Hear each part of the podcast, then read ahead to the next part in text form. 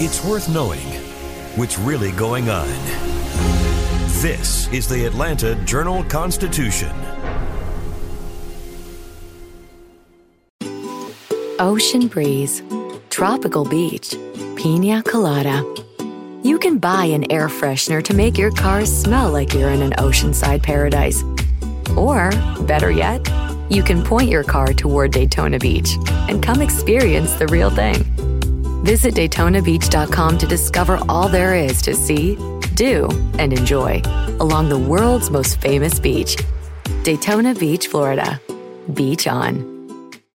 This Friday, your favorite emotions are back on the big screen in Disney and Pixar's Inside Out 2. It's time to greet your team, Riley! It's anger! Let me at him! Fear! Safety checklist is complete. Disgust! Ew, ew! Sadness is in the house! Oh no. Hello, I'm anxiety. I'm one of Riley's new emotions. Disney and Pixar's Inside Out 2. There's a part two? We're going! Rated PG. Parental guidance suggested. Only in theaters Friday. Get tickets now. This, my friends, is Access Atlanta. It's a new podcast that shares the best things to do, see, eat, and experience. AJC Access Atlanta is sponsored by Northside Hospital Cancer Institute, built to beat cancer. Hello, Atlanta. Thanks for joining us. I'm Shane Harrison, your host for the AJC's newest podcast, Access Atlanta. Every week, I'll share with you some of the best places to eat, play, and live out loud in the ATL. Of course, we'll tell stories that make our city one of a kind. And this week, I'm here with uh, one of our staff writers, Bo Emerson, and uh, we're going to talk about uh, Robert Spano, who is the conductor of the Atlanta Symphony Orchestra and music director. and music director. Okay, and so what is it? Uh, why did we decide to do this story on Spano now? Well, first of all, I want people to know that Shane Harrison is, by the way, the rock and roll master in Atlanta. I don't know if this has been brought out. You've been relaxing behind the microphone here so long, sounding like an FM announcer, you know, all cool and everything, but you're out there with the punks and the skateboarders and flying to England to see the Matt Johnson and all of these people. So, so uh, just so you know, he's actually wild and nuts behind this cool demeanor.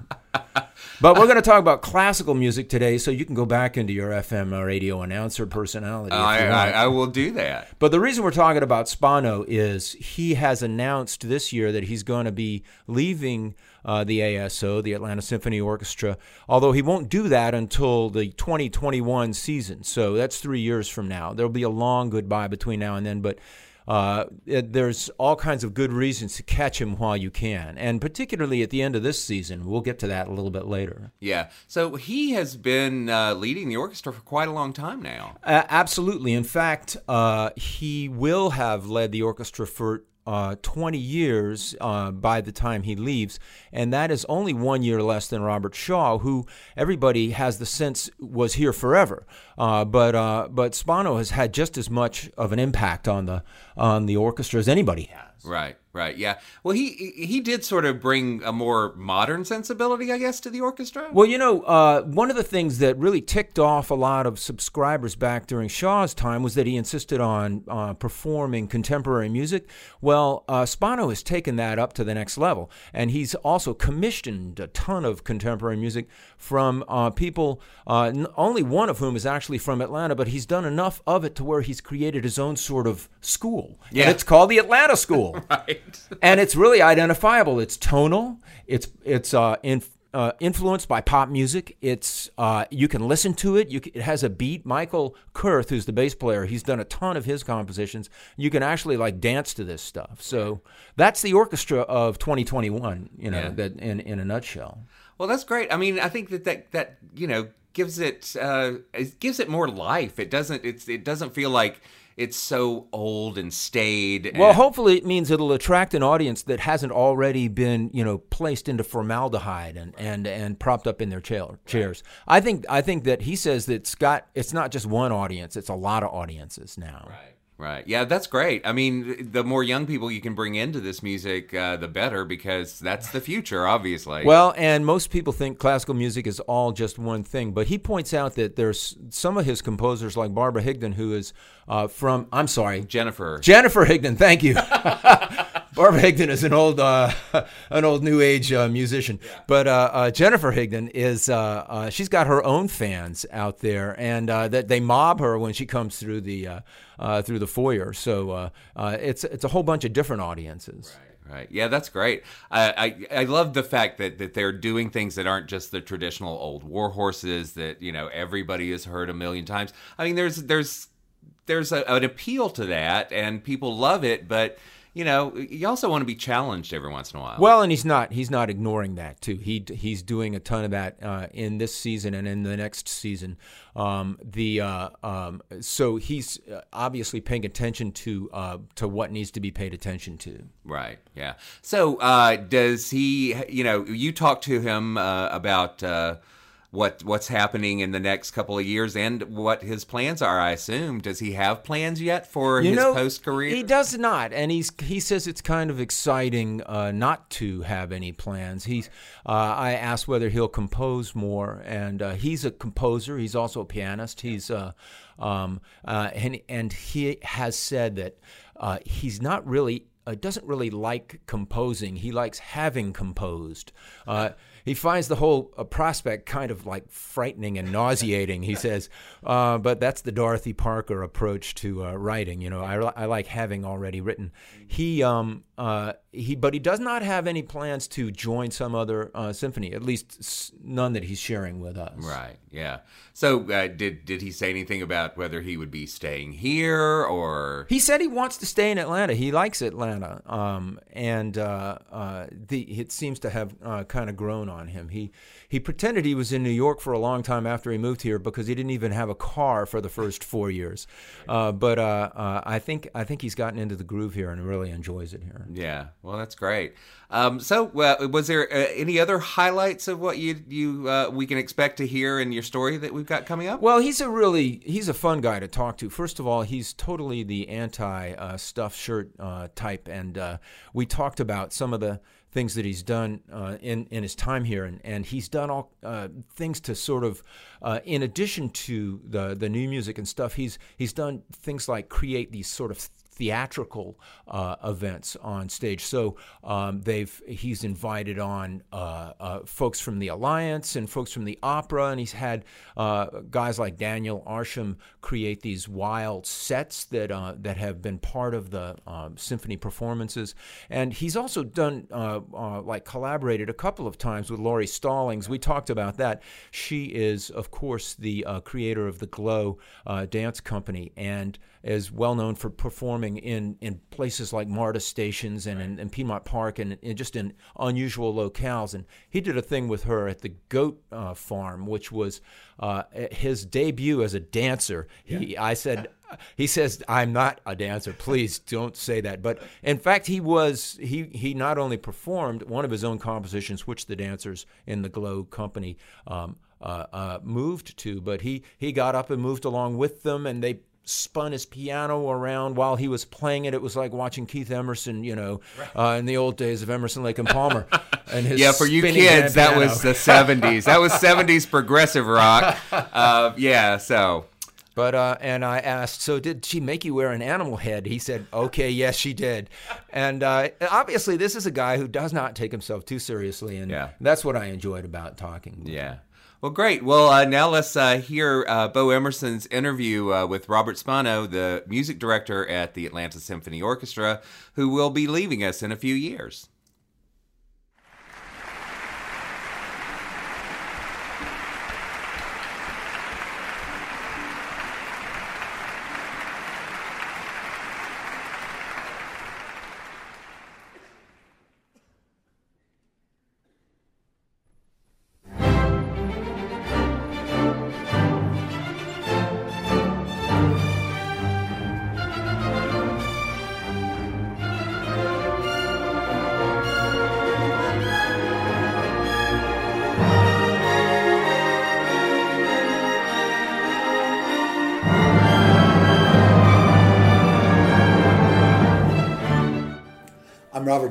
Music director of the Atlanta Symphony Orchestra.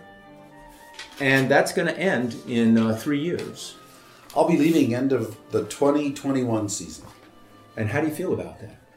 Oh, it's an overwhelming feeling. I don't know uh, quite what I feel half the time. It's it's been such a wonderful time here for 17 years so far, and I will have been here 20 years by the time I leave, and so it's no longer really a job. It's my family. It's my musical life. These are my colleagues and friends, and the thought of not being here is unimaginable at this point. And I, I know that'll become more real as time goes by. But uh, at the moment, uh, I guess in a way, knowing I'm leaving in three years puts in relief just how grateful I am to be doing what I do here because it's such a joy to do this work and it gives people a chance to plan a really good party. Hopefully, we will have a really good party in three years. So you were a youngster when you uh, arrived, as far as I was music forty directors. when I started um, uh, as music director. I was hired when I was thirty nine. Um, I had a year 2000 2001 season. I was called the music director designate uh, because I had taken on the responsibilities, but I hadn't moved to Atlanta yet, and I actually didn't conduct as many concerts as I normally would in a season. I think I did five subscription weeks that year. And then in 2001, I officially became the music director. And now you came from Brooklyn. Did you still have responsibilities in Brooklyn while that year was going on? Or? When I came to Atlanta, I remained music director of the Brooklyn Philharmonic for, I think it was four more years. I did both and then I left the Brooklyn Philharmonic and and uh, was here. But I had already changed my residence when I came here in 2001. I took up residence here. That's a lot of directing. I was um,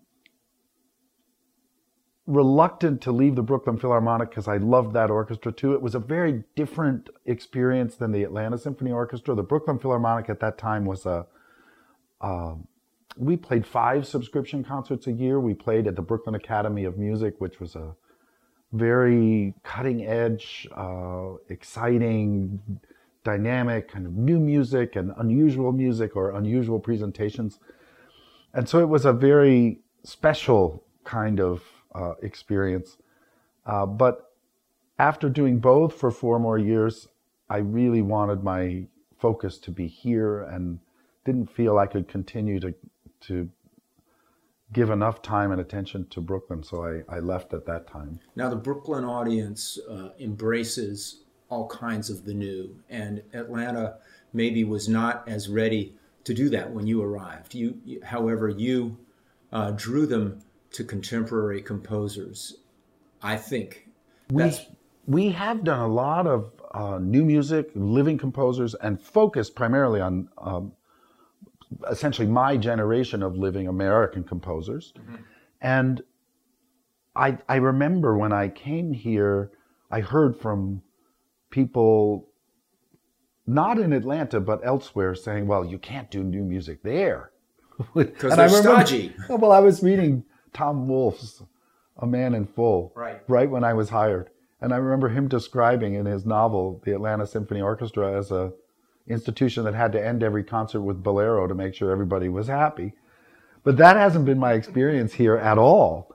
Uh, in fact, we did make a commitment right away when I came to uh, cultivate relationships with these American composers and to at the same time cultivate an audience for them. We didn't just want to be playing their music, we wanted them to become part of our musical family and for them to be appreciated. And I think it was a very simple kind of strategy, which was play them more than once, let them speak to members of the community, interview them on uh, essentially what you could call a podcast, but we made uh, composer interviews every time we played them.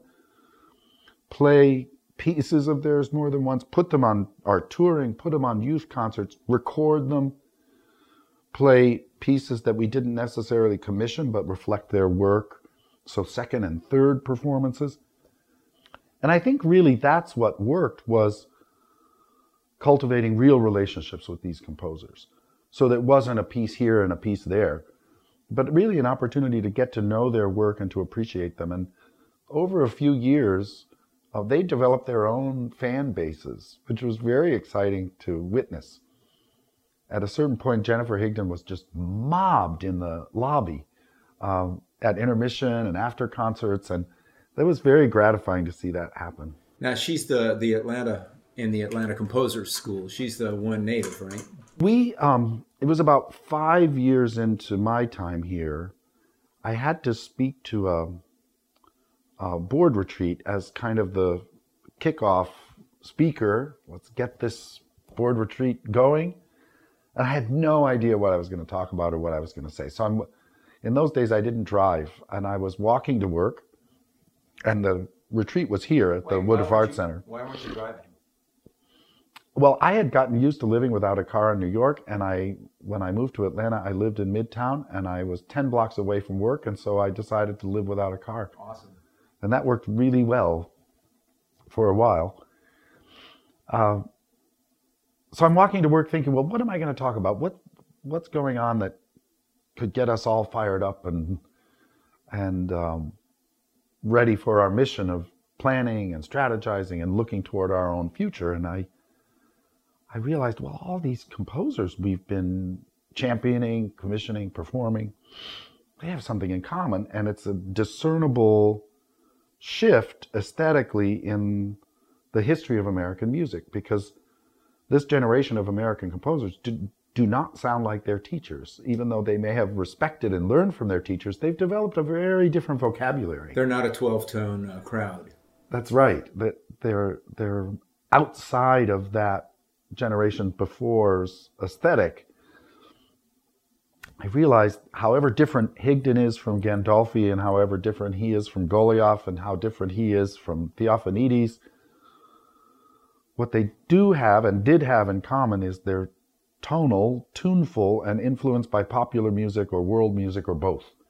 Uh, the recognition that they shared these characteristics, even though they're so different from each other, made me realize, oh, this is a, this is a historic moment in American music where we can. It's it's like looking back historically and seeing the change from the Baroque to the classical period, from the classical period to the Romantic period, or various names of groups of composers like the Big Five in Russia or the Les Six in France. This is happening right here. There's a new school of American music going on, and we've been doing it, and it's exhilarating and fantastic to realize. And so I ended up talking about these composers we'd been uh, working with. And then soon after that, we realized, well, we've been doing it here, so let's call them the Atlanta School of Composers. So it was never a it was never a design to create such a thing per se, but it was a recognition of what had what had been transpiring. A lot of people have tried to pin me down. Who's in the Atlanta School of Composers? Well, uh, and then other people would say, well, how can it be an Atlanta School of Composers when none of them are from Atlanta? And but there are there are like any family, you know, there there are closer and more distant relatives, and I think even John Adams is part of this mix for us because we have done a lot of Adams music, and in many ways, he's kind of the the the grandfather to this generation because he was doing uh, aesthetically before uh, this generation much of what they were then to pursue in terms of their vocabulary and language. Well, maybe they're the Atlanta school because because of you. Well, I don't know about that, but we also then in the end have Atlanta composers who are closely associated with us too. Alvin Singleton, who was Robert Shaw's composer in residence, who we've continued to have a wonderful relationship with. And then in the last few years, Richard Prior, who's teaching at Emory as the conductor of the orchestra, is a brilliant composer, and, and we've been doing more of his music. We have a commission coming up and a recording as well of his music. So it's it's an evolving, uh, ever expanding, and flexible kind of uh, rubric. And maybe uh, the history books will catch on. Will will take that title up, and and and uh, Atlanta will have a have a place there. Well, certainly there has been a number of uh, writers and people doing their doctoral dissertations and who are looking at these composers and what we've been doing for these 17 years as a as a discernible musical event. Now, uh, you uh, arrived uh, after a, a, a, somewhat rancorous departure of, of the previous uh, music director, and in the in the years since then, there have been uh, lockouts and and uh, financial crises, and and and the very latest, um, you actually ended up speaking on behalf of the of the musicians. Um, which is an unusual thing to do. I wonder whether uh, you ended up uh, uh, getting any criticism as a result of that. Well, I think in any, uh, I mean, you've pointed to a lot of the rocky or difficult history that's also been part of my tenure. And the the two lockouts we endured were uh, some of the most horrific experiences of my life, and certainly for everyone associated with the institution. I think that um, one of the most challenging and difficult things about a situation like that, a lockout or any kind of work stoppage, is that those parties who really share a common interest and a common goal are at such a state of lack of comprehension of each other that they've they've lost sight of that common goal. And, maybe one of the most difficult things is to endure through such a passage, to come back to finding that common ground. And I remember during both lockouts, but especially the second one, which was much more, well, it was longer and more painful in many ways. It delayed the start of the season by nine weeks and we we did have a delay in starting the season. We lost uh, many concerts along the way. I just kept thinking of Churchill saying, "Never, never, never give up." And recently, seeing uh, the darkest hour, I was I was it actually reminded me of that period because it was really a, a test of endurance and perseverance, and just saying, "There, this will end, and we will be back to work, and the music will be playing, and everyone who loves this art form and this institution for making it happen will come back to the table and we will find a way out of this. And it's very hard to remember that. Although some sy- symphonies have gone away as a result of the that. Brooklyn Philharmonic no longer exists. There you go. So I'm well acquainted with the possibility of institutions going away, and I think that was what was so important during those difficulties was to believe and trust and have faith that it would be resolved and we would uh, be back to making the beautiful music that we're supposed to be here making. And uh, you're up to one or two positions away from your 88 uh, that or 85. I've forgotten what the proper number is. Since the second lockout in the almost three years now, uh, we have restored. It was a one of the things that brought us to resolution was a commitment to restore 11 positions to the orchestra that would bring us back up to a complement of 88. This was never a kind of this is the solution for the future and ever after. It was a oh, this is a necessary step that we can commit to everybody involved. Uh, the the board of the Woodruff Arts Center, the symphony board, the players themselves, our staff, we're, we're making this commitment to within four years restore these 11 positions. And that was something everybody could see was an important next step to the refurbishment, essentially, of the orchestra. And it was so gratifying within a year and a half, we had accomplished that fundraising goal. And in fact, we had achieved the fundraising goal before we could manage the nuts and bolts of actually hiring the players because it takes time to announce auditions, to have them, to go through the process of hiring these people. So it's it's been a it's been a wonderful sign of of new health uh, that we were able to achieve that so quickly. So you got money, you haven't had a chance to spend it yet. In a way, that's true. That's, that's a plus. Um, the uh, I, am thinking back on some of the uh, interesting the things that have happened that Daniel Arsham and his uh, his beautiful sets that uh, that you played under, and uh, uh, you've uh, uh, you've had other sort of theatrical elements that have been added into the uh, to the symphony experience. Talk about those a little bit. On a number of occasions, and with various collaborators, all of who've just been wonderful. we've presented concerts in a very theatrical way, and sometimes with relatively unexpected repertoire doing the Haydn creation in a theatrical setting and essentially in a staged version, or the Bach Passions.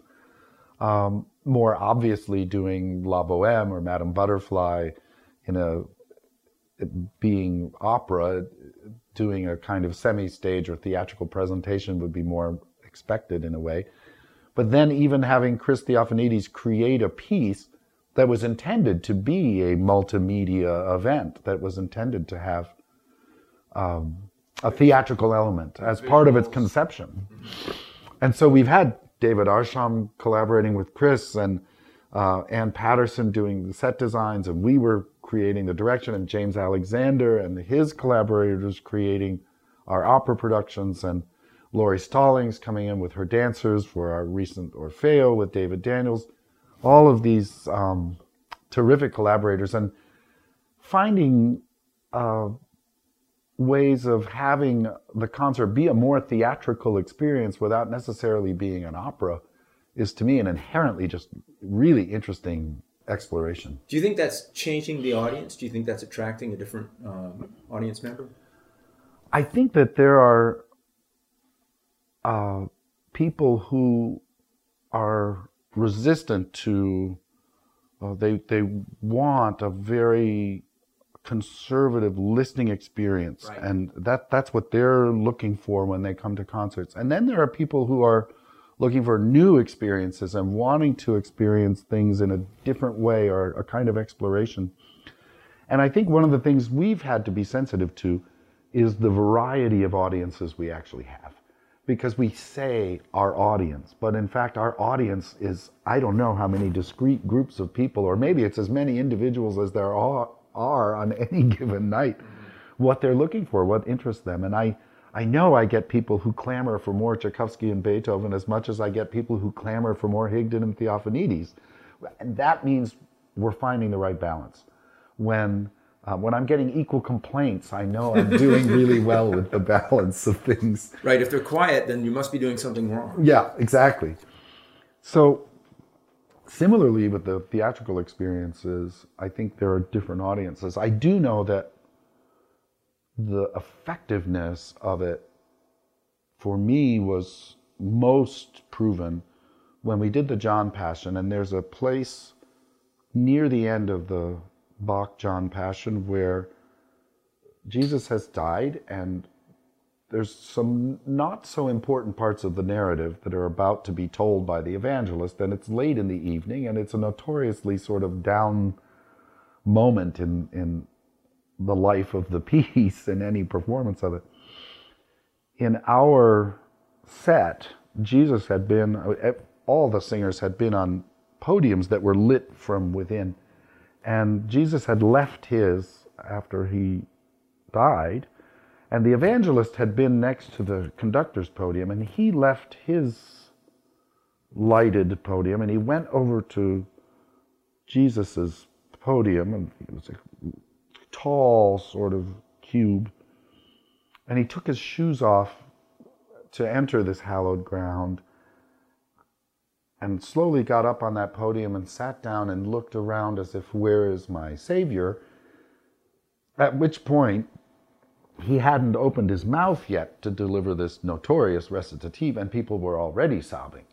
So the, the efficacy of the staging of the work was clear, if not throughout. At that moment, it was so clear that there was real value in, um, in presenting it in that way. Did you get a catch in the throat when you were watching that happen? Oh, absolutely. It moved me too. And one of the challenges as a performer often is um, maintaining one's ability to do one's job while being moved. Try not to cry and, and conduct at the same time. Exactly.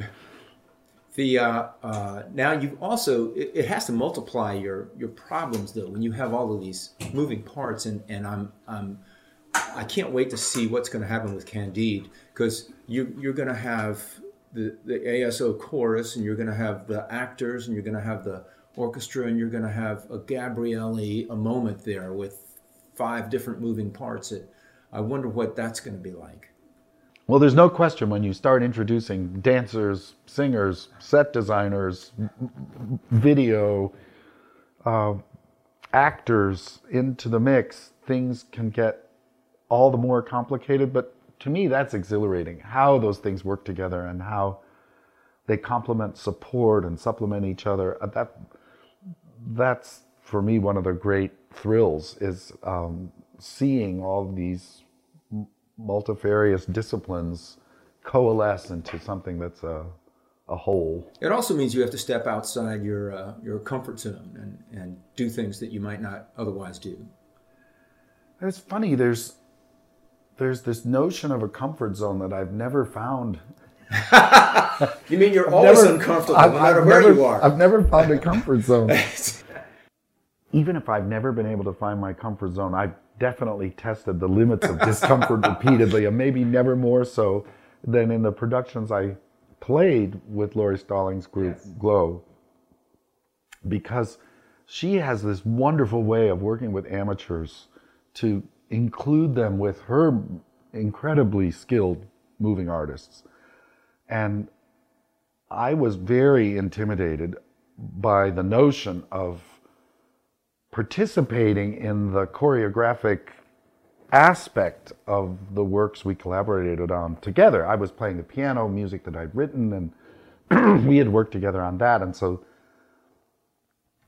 in a sense, that was uncomfortable enough. And then having the piano be part of the set. But then she has this way of finding uh, ways for us, those of us with no skill, to be part of the pageantry, and it's it's astonishing to me that that she can do that by and taking your piano and spinning it around while you're playing it. that being on that platform and having the piano spun around was one of the most um, incredible experiences I've ever had on any stage. But then finding ways to interact with her dancers was even more challenging to kind of trust that trust her and trust that she knew what she was doing and that she would find a way for this to be integrated and to work. And it was very um, daunting in a way. But now you're a dancer. I wouldn't go that far. okay, now you've moved professionally in front of people, and they've clapped. The uh, I guess though that that you know I wonder whether Stokowski or other uh, you know, folks would have now, would have drawn a line there and say, no, I can't, I have a, I have a shirt front, I don't want to unbutton, you know, I, uh, uh, Well, I found for myself that my musical life is so much richer and rewarding as I keep my involvement in composing and playing the piano and playing chamber music and playing with singers and teaching and all those things for me fuel my work as a conductor and, and vice versa. My work as a conductor informs my work as a pianist and as a teacher and as a composer. And it's just, there's this wonderful kind of um, synergistic relationship between all these activities. And conductors, in, in the end, have to be, I mean, we're the musicians who don't make any sound. So at some level, we have to be musicians in some other way to to be conductors at all. Uh, and certainly, most conductors had some real uh, advanced skill with an instrument or as a singer. And although Robert Shaw was not was not a trained musician. Well, Robert Shaw was a very trained musician. He just did a lot of his uh, education was on his own. And, and, and through through voice rather than through violin or piano. Or... And certainly he had that expertise with the chorus. Mm-hmm. But he, um, I mean, some would say he was self taught, but after working with Toscanini and Szell, I, am I'm sure there was a lot of learning going on in that relationship too. Right. Now uh, you've uh, sort of uh, spoken to us uh, in the, in the past about uh, composing and how uh, you're kind of like Dorothy Parker. You like to have composed. the composing part is not necessarily your favorite thing, but now you're going to have some more time on your hands. Will that mean that you'll be writing more? Or I do want to write more music. I I wrote a lot of music until I was about 31, 32 until about five or six years ago, I didn't write that much. There were just a few things I did along the way. Uh, but over the last five, six years, I've gotten back to writing more, and it's been so gratifying. I know I need to do more. I do find it a process that is um, arduous and taxing and challenging. And you so beautifully quote Dorothy Parker. it's, it's nice to have it done. Um, and it is it is so gratifying when you do get to that point where you think oh i i, I can believe in every every note that's there. I, I i believe in that. That's i don't need to edit anymore. I don't need to fix it anymore. As a performer you always have to just let go and be interested in the next thing. And no matter how dissatisfied you are with something you have to let it go and invest in the next moment. That's the life of a performer is that investment into the next thing all the time. As a composer, you can over and over and over again edit, change, tinker, continue to fool with it, and it and that's, that's until you've ruined it. That that can be a trap, but I also know how gratifying it can be when by continuing to fool with it, you don't ruin it and you actually do make it better and better and better Beethoven sketchbooks are a testament to that process. You know, so many things that we think of as inevitable and great and must have sprung out of his head like Athena from the forehead of Zeus. It's not the way it happened. and you see versions of what we now regard as some of his greatest music. You see some of the earlier versions of what he had to go through to get there. It's inspiring it's very inspiring to those of us who try to work through that process that it's possible to end up with something that great. right. It could. It can get better. The uh, but you and last time we we spoke, you you hadn't really thought about okay, what's going to happen next? Uh, where am I going to go? Oh, in my life after Atlanta, yeah. What uh, have you thought about that? Uh, are you going to stay in Atlanta? Will you travel more? What, what will happen to you? I don't know yet what my life is going to look like, and there's an exhilaration in that. That's that's for the moment still really great. I mean, at some point, I'm sure I'll panic. what am I doing? I've got to know what I'm doing. Right. But right now, knowing that I've got time, uh, it's the opportunity for me to think about how much do I want to teach more or less than I'm doing now? How much time do I really want to have to write? How much piano playing do I really want to do? Do I really want another orchestra right away? The job of a music director is so much more than being a conductor. Mm-hmm. And the thought of, I, I have to admit, at the moment, the thought of being able to guest conduct and not carry the weight of the institutional responsibilities is, wow, that could be very liberating. Yeah, you don't have to carry the whole weight so we'll see. I, I, don't I don't know what's next exactly in it, and um, we'll see how that works out. If I had to guess at this point, I will stay in Atlanta because uh, it's wonderful to live here. And if I am traveling more, what better place to travel from? And it certainly feels like home. Let's see what's happening in and around Atlanta over the next 10 days. Festival season is in full swing this weekend and no matter which direction you look, it seems there's a major gathering happening. In Cobb County, Kennesaw's Big Shanty Festival offers a dose of history along with all the live entertainment, food, and arts and crafts. And don't miss the parade, which happens at 9:30 a.m. on Saturday, April 21st. That event kicks things off, and the fest continues until 6 p.m. that day, and reopens again from noon to 5 p.m. on Sunday, April 22nd. It's all happening on Cherokee Street in downtown Kennesaw. And you can get more information at kennesaw-ga.gov. And that's not the only big happening in Cobb in the coming days. Next weekend, on April 28th and 29th, it's the Smyrna Spring Jonquil Festival. They'll have about 175 arts and crafts booths, lots of great food, and an entertainment stage. And the Smyrna Library will also be hosting a book sale during the festival. The Smyrna Spring Jonquil Festival runs from 10 a.m. to 6 p.m. on April 28th and noon to 5 p.m. on April 29th. That's Saturday and Sunday. And it's on the Village Green in Smyrna. And you can get more information at smyrnacity.com. In North Fulton, you can tell that spring has sprung in Sandy Springs when it's time for the annual Sandy Springs Artsapalooza. It's a two day gathering of local musicians and more than 100 artists and crafters. There's a play area that will keep the kids happy too. That's happening from 10 a.m. to 5 p.m. Saturday, April 21st, and 11 a.m. to 5 p.m. Sunday, April 22nd, at 6100 Lake Forest Drive, just off of Hammond Drive in Sandy Springs. And you can get more information on that at sandyspringsartsapalooza.com. In Gwinnett County, they'll be gathering on the Duluth Town Green for the annual Duluth Spring Arts Festival. You'll find close to 60 painters, photographers, sculptors, leather and metal workers, glass blowers, jewelers, and crafters showcasing their work. They'll also have live artist demonstrations, acoustic music, a children's play area, and lots more. That's the Duluth Spring Arts Festival, which takes place on the Duluth Town Green on Saturday, April 28th and Sunday, April 29th. For more information on the Duluth Spring Arts Festival, go to duluthga.net. And if you're in town, check out the 47th annual Inman Park Festival.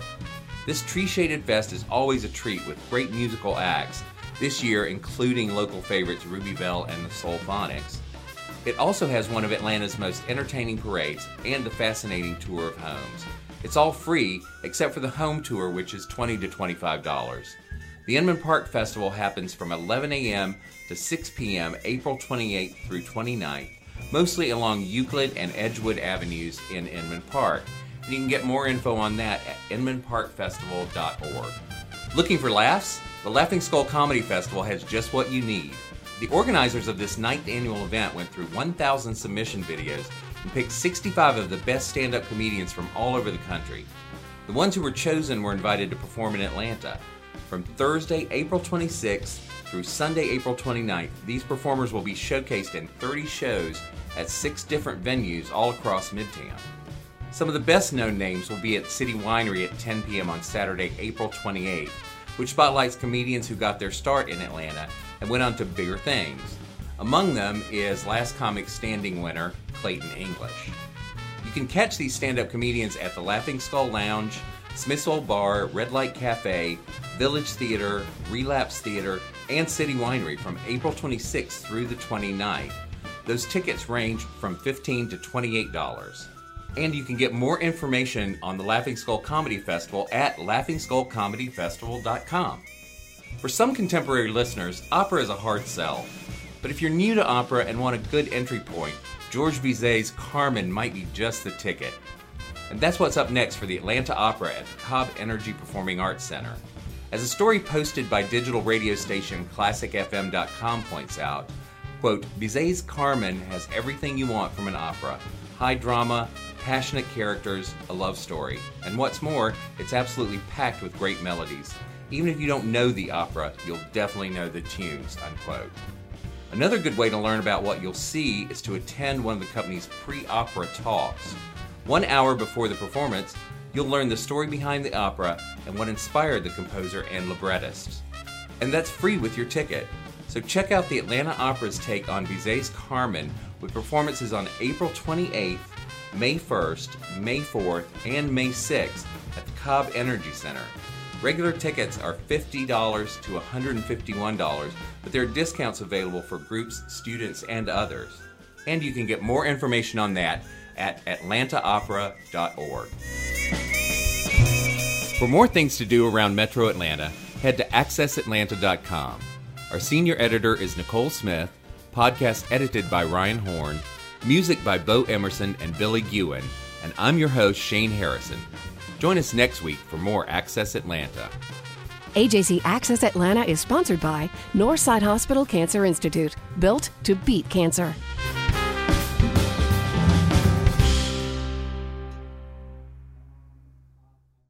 In Atlanta, one voice has stood out for over four decades. From the Atlanta Journal Constitution, The Monica Pearson Show. When you look at what you've become, what has it cost you? Revealing interviews. You are known as America's doctor, but I want to know who you were before that. When you have a different name, you have different color skin, it can be tough. With Atlanta's most powerful influencers, as you've never heard them before. I'm telling my story. This is the American dream. The Monica Pearson Show on Apple, Spotify, or wherever you listen to podcasts.